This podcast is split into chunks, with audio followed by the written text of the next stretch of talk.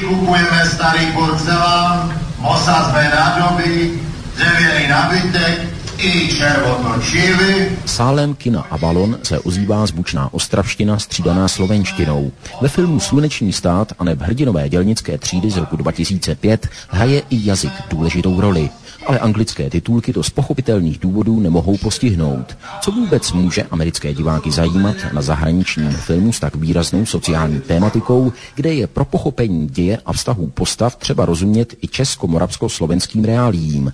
Přemítal jsem trošku pochybovačně při jeho sledování. Přesto na něm, podle svých slov, diváci něco zajímavého našli. The, the.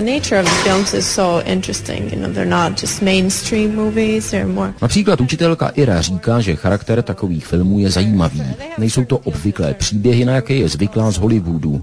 Nepřišla ale na sluneční stát spíš jako na exotickou kuriozitu. Její odpověď na mou otázku naznačuje, že ho pochopila a při nejmenším si z něj něco odnesla.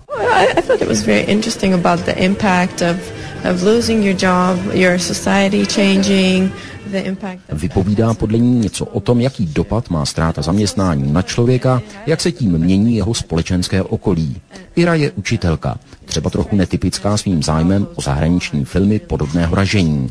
Ale ani mladý afroameričan Kevin neodchází zjevně nepoznamenán. Very dramatic and a lot of parallels with what's happening in America today. There are a lot of people out of work. Podle něj byl český film dramatický a našel v něm hodně podobností s Amerikou, kde nezaměstnanost roste. Navíc oceňuje, že autoři našli i v tak těžké situaci humorné prvky.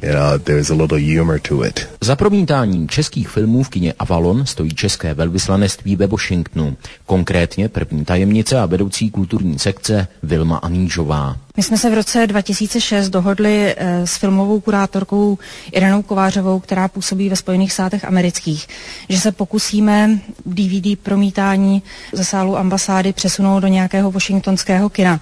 Jednak proto, abychom získali nové publikum a potom taky proto, abychom eh, mohli filmy promítat kvalitněji z 35 mm kopií. A vstříc nám vyšlo kino Avalon, takže od začátku roku 2007 promítáme každý měsíc jeden český film. Už jako jenom to, lidé do toho kina chodí, že se naučili na ty filmy chodit, tak uh, už to je dobré, protože jsme vlastně společně s francouzi jediné dvě instituce, které takhle promítají filmy v kině mimo prostory ambasád nebo kulturních center. Kdo na ty filmy chodí? Jsou to převážně lidé z české komunity nebo chodí tam i američané? Má, existuje nějaké stále publikum? To publikum je hodně různé. Někdy se povede, že na film přijde i 120-130 lidí.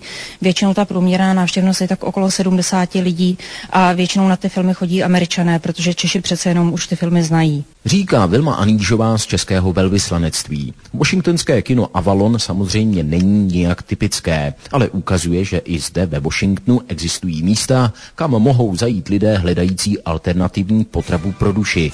Prostě něco jiného, než to, co nabízejí hollywoodské filmy a kabelová televize.